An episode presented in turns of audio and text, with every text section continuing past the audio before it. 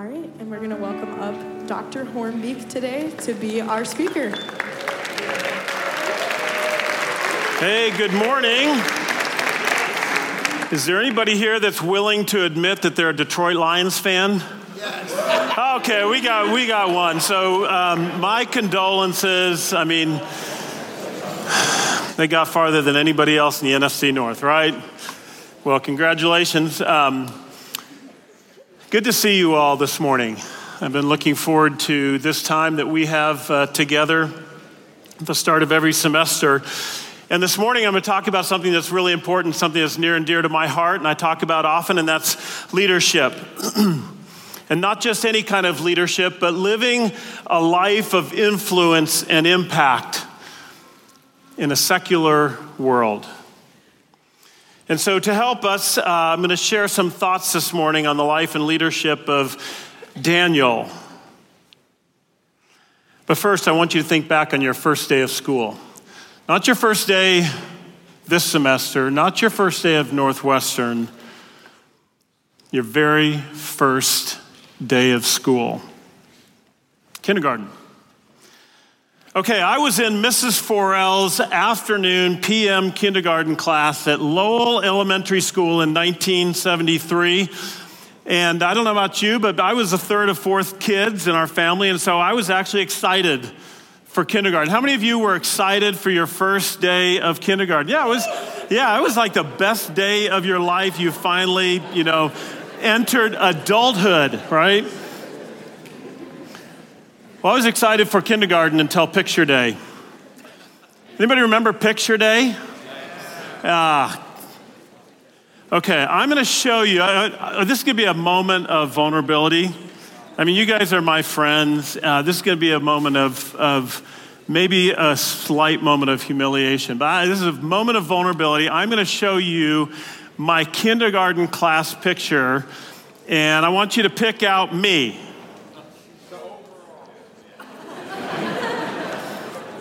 Okay, this is 1973. Dig the outfits. I mean, this is Mrs. Forell's afternoon PM kindergarten class. Okay, I'm gonna give you some help. I'm gonna zoom in. Seriously. Like, is this not a vulnerability for you guys? The first thing I wanna say is I didn't have anything to do with how I'm dressed. This was the worst day in my life up to this point. My parents dressed me up in German lederhosen and a bow tie for school picture. I was in kindergarten. I have an older brother. He was in third grade, and he also wore German. We're not even German. We're Dutch. I don't know where my parents got off with this, but I mean, you can get in trouble for stuff like this. There's a circle around me, but there's also a circle around this cute little girl, Sarah Dawson, who I had a serious crush on. So I had one goal in this picture, and that was to be seated next to Sarah Dawson for my school picture for the class day. I had one goal up to this point in my long educational career, and that was to marry Sarah Dawson. And thank goodness I didn't.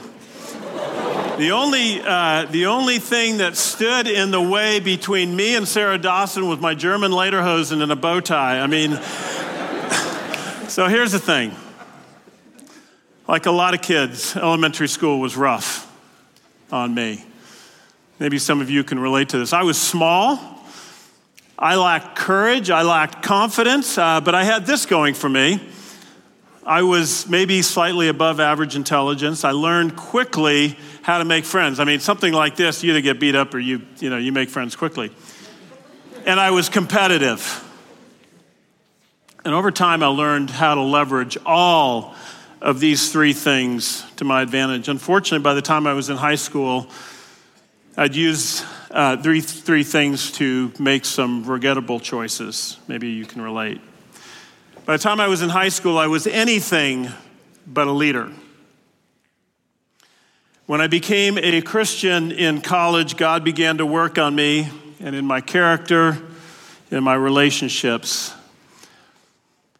And that's something that I'll continue to work on for the rest of my life. Okay, you can take the picture down, seriously, like the, okay, thank you. But I am fundamentally the same person that I was in kindergarten. And over time, I began to learn a few things about leadership. You see, God designs us, and then over time, he forms us. And he forms us to prepare us for a calling that he has on our life, and a calling that is beyond anything any of us could imagine in life. And that's how it was with Daniel. Look, I am nothing like Daniel. Most of us are nothing like Daniel. Daniel's one of the most complex and remarkable people in the Bible. And the tests of his faith, which we're not going to spend a lot of time on today, the tests of his faith were incomprehensible. We read the Bible stories and we read over them like they're just, it's like a children's book. Like VeggieTales. If you've ever seen the story of, Daniel in VeggieTales. His life was remarkable and incomprehensible. But here's what you and I, every single one of us, have in common with Daniel. You see, I believe deeply that God is calling you and me to lead courageously in our world today, a deeply secular world that we are very familiar with. And in reality, this world that we live in is not too different from the world that Daniel lived in. So this morning, I'm going to describe the world that Daniel lived in and then give you 4 strategies that come straight from Daniel's life for living a life of influence in a secular world. So we're going to bounce around between the book of Daniel and also the book of Jeremiah, so hang with me. So let me give you a little bit of background and history on Daniel. So Daniel was part of a Jewish exile from Israel to Babylon. So if you know anything about Babylon, Babylon was a godless, it was a secular, it was a hedonistic, humanistic city and empire, both the city of Babylon and the Babylonian Empire. It was ruled by a godless secular king that you have heard of, King Nebuchadnezzar. Well, how did Daniel become an exile in Babylon? Well, let's look at the books of Daniel and Jeremiah. I'll pull a few passages out of each of these. Well, the book of Daniel, which of course was written by Daniel, anchors the events of his life in history and historical events. If I said to you, hi, my name is Corbin Hoornbeek and I was born in Bellingham, Washington, that wouldn't mean very much to you. You know who I am and where I was born. But if I said, hi, my name is Corbin Hoornbeek and I was born in 1968 during the hippie movement and the sexual revolution and during the height of the Vietnam War protests, now I have anchored myself history, and you have a bit of an idea of not only where I was born, but what context in history my life began. And that's exactly what Daniel does. Let me read to you Daniel 1 and verse 1. In the 3rd year of the reign of King Jehoiakim, king of Judah, Nebuchadnezzar, king of Babylon, came to Jerusalem and besieged it. Well, what happened next? We're going to read about a series of exiles that helps us understand Daniel's world, where he rose to the highest echelons of political power, where he eventually held positions of leadership and influence, not only in the city of Babylon, but across all of Babylonia. So to understand Daniel's world and his leadership, we're going to look at a few passages in Daniel and then Jeremiah. So let's read on. Daniel 1, verse 2. And the Lord delivered Jehoiakim, king of Judah, into his hand, along with some of the articles from the temple of God. These he carried off to the temple of his God in Babylonia and put the treasure in the house of his God. So this is the first wave of exiles that were taken from Jerusalem into Babylon. It included the king and the ceremonial vessels designed specifically for worship in the temple and the sanctuary of Yahweh, God. What is Daniel saying? Total humiliation. He's saying this: we defeated you and your king, and we defeated your God, and we moved them all to Babylon. But it gets worse. Let's read on. Daniel chapter 1, verses 3 to 5. Then the king ordered Ashpenaz, chief of his court officials, to bring in some of the Israelites from the royal family and the nobility, young men without blemish, handsome, showing aptitude for every kind of learning, well-informed, quick to understand, and qualified to serve in the king's palace. They were to be trained for 3 years, and after that, they were to enter the king's service. This is the second wave of exiles. Imagine if you were one of those living in Jerusalem and you're seeing your king being exiled, articles from the house of worship being exiled, and then this wave of young men. It included more members of the royal family and nobility, and it included these young men, probably used in the 12, 13, 14, 15-year-old range. Let's dig a little deeper. What is Daniel telling us? Not only did we defeat your king, not only did we defeat your God, we've got your rulers, we've got your nobility and all of their wealth, and by the way, we also have your very best young men, all of your future leaders. If you want to obliterate a society, this is the best way to do it. And then he goes on to say, and we're going to completely re-educate all of your young men and reprogram them in the language and literature of the Chaldeans. What on earth does that mean? I'm not going to go into a lot of detail here. Let me tell you a few things about the Chaldeans. They were feared for their military aggressiveness. They were famous for being highly educated in literature and sciences. And they were especially known for their advanced study of astronomy and belief in astrology. In fact, they kept detailed astronomical records for 360 years. They were called wise men. Sound familiar? Remember the wise men who visited Jesus from the east? These are wise men that were quite likely influenced by the detailed astronomical records of the Chaldeans. Let's move on. This is the world that Daniel and the exiles were brought into, but it gets worse.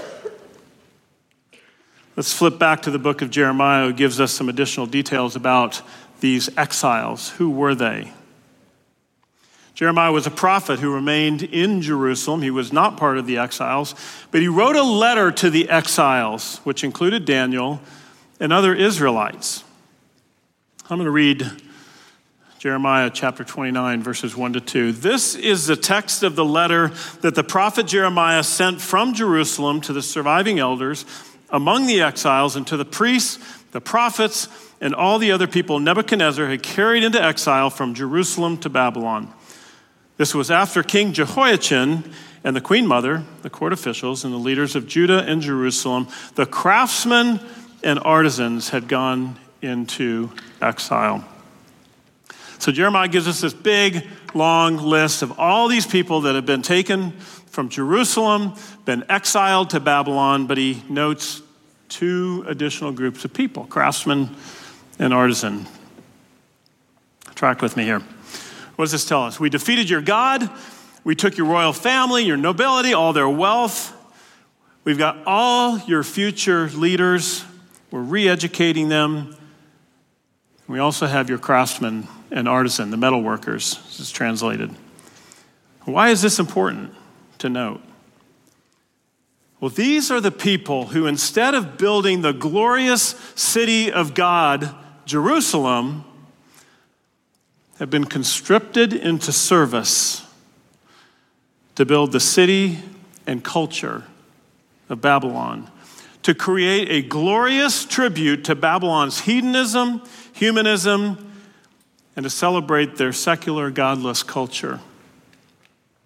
Sound familiar? So this is the world into which Daniel has been called to lead and live a life of influence and impact. And this is the world into which you and I must also lead and live a life of influence and impact. So I want to read one more critically important part of Jeremiah's letter to the exiles. Because in this letter, he tells the exiles exactly how he wants them to live in Babylon. And I encourage you to go back and read the entire chapter 29, because there's a verse in there that we all know, chapter 29, verse 11, for I know the plans I have for you, declares the Lord. Don't read that verse until you've read the entire chapter. It'll blow your mind and it'll change your whole understanding of what that verse means. So let me read this verse. Jeremiah chapter 29 and verse 7. Also, seek the peace and prosperity of the city to which I have carried you into exile. Pray to the Lord for it, Babylon, because if it prospers, you too will prosper. Come on now. You think this is true?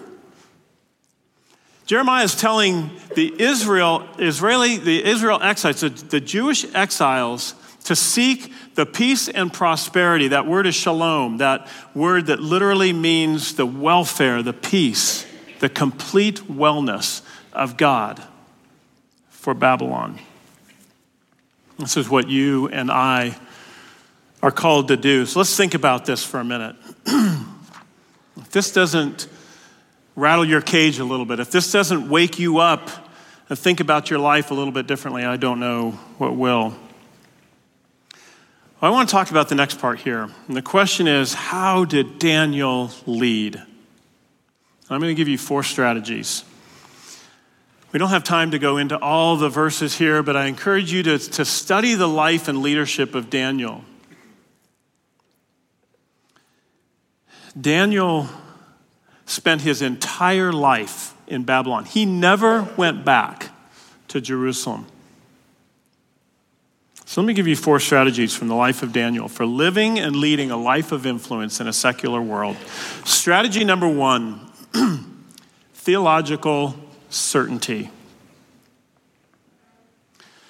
Daniel knew nature, the character, and the attributes of God were unchanging. And that allowed him to live a life of unwavering faith. See, the fact that they were in exile didn't change anything about the fundamental nature or character of God. And you and I find ourselves in situations all the time that might challenge our question of God's presence or his goodness or his power. God, why am I in this situation? Why am I in exile? Why do I seem to be in this situation that I can't get myself out of? You have to know that the situation you're in doesn't change anything about the fundamental nature of God. As difficult as it might be, it doesn't change God one bit. God has you right where he wants you. And he's calling you and he's calling me to a life of unwavering faith. You see, the exile in Babylon was all part of God's plan. If you read throughout both Daniel's letter and Jeremiah's letter, it reminds us that it was God who took them into exile. That was part of God's plan. It wasn't just because they lost a war. That was part of God's plan. Okay, number two, moral clarity. You and I live in a world that is morally unhinged from any sense of objective truth or moral absolutes. You guys live in this every day. You live in a world that tells you whatever your truth is, speak your truth. And that takes you off any sense of true north. You see, to live and lead in Babylon that God is calling you and me into. You and I have got to know where to draw the line. We have to know where to draw the line. You see, not everything is black and white. You'll be faced with moral choices every day in the workplace, in your homes, in your neighborhoods. You will be faced with moral choices. You must know the difference between objective moral truth that can never change and moral freedom that allows you to live a successful life in Babylon. Strategy number 3, intellectual curiosity. You see, when you have theological certainty, you won't shy away from learning the language and literature of the Chaldeans. What does that mean? In today's world, you'll have to know not only what you believe and what is true, but what others believe who have little or no knowledge of biblical truth. You've got to know both sides of the equation if you're going to live a life and lead a life of influence in Babylon. But understand this, while everything in the Bible is true, not everything that is true in the world is in the Bible. And so you've got to be a person, I've got to be a person of great intellectual curiosity, constantly learning, constantly be seeking and seekers of truth. Be intellectually curious. Be a seeker of truth. Develop better arguments than those who are not anchored to a sense of moral and absolute truth. If you've got theological certainty, it'll give you incredible freedom to explore, to learn, to engage with the world of ideas in order to influence how people think, how people act, and how people live their lives. Okay, strategy number 4, cultural flexibility. You see, Daniel would have never survived Babylon without being culturally flexible. Not only did he serve under King Nebuchadnezzar, but he served under 3 more kings, 2 Babylonian kings, 2 Persian kings, 4 in total. Develop your theological certainty, have moral clarity, be intellectually curious. And I'm going to say this, enjoy culture. Enjoy the culture in which you live. What does this mean in today's world? Let me give you a few ideas. Go to museums. Go to art exhibits. Go to concerts. Try the food.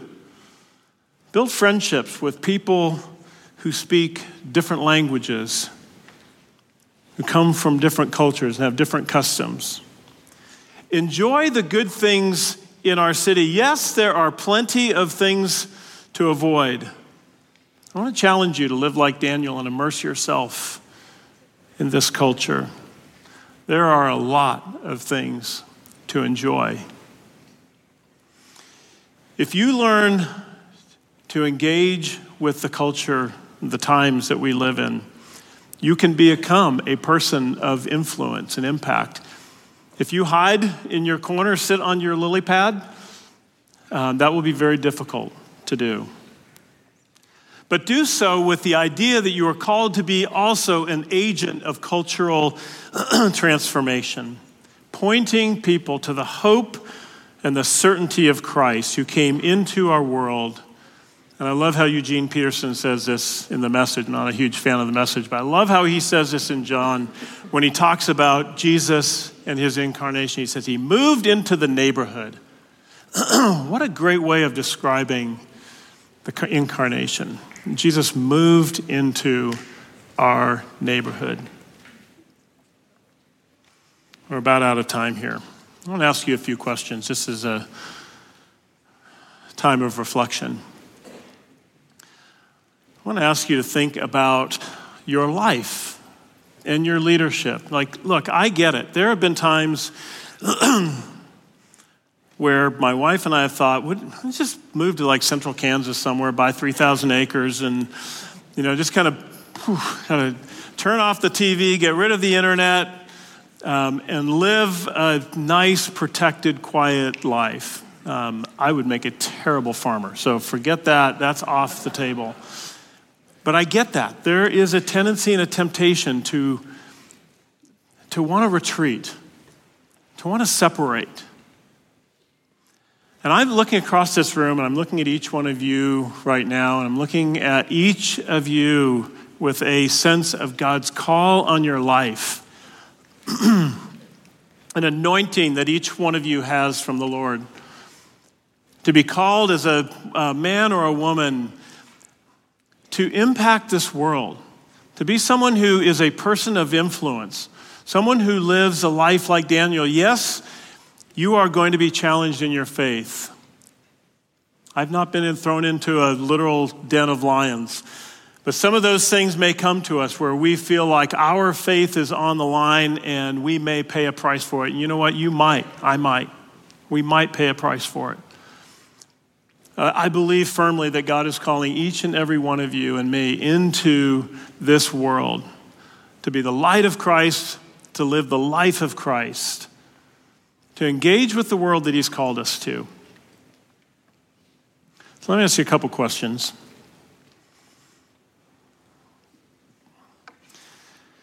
Are you struggling maybe in your faith to even know where God is calling you? Maybe that's where you are this morning. Are you feeling like maybe you lack courage? Are you wondering if you have your convictions anchored? Maybe you're not sure how to cross over into another person's world and step into culture, to step into the world that is out there for us to enjoy. I want to take just a few seconds. We're about out of time here. I just want to take a few seconds of quiet and just ask you to reflect on that. For some of you who are feeling like, I'm just not that kind of a leader, remember the kid in kindergarten wearing lederhosen and a bow tie. God has a plan for your life that you can't see in full right now that will unfold over time. Let's just take a moment and have a moment of silence.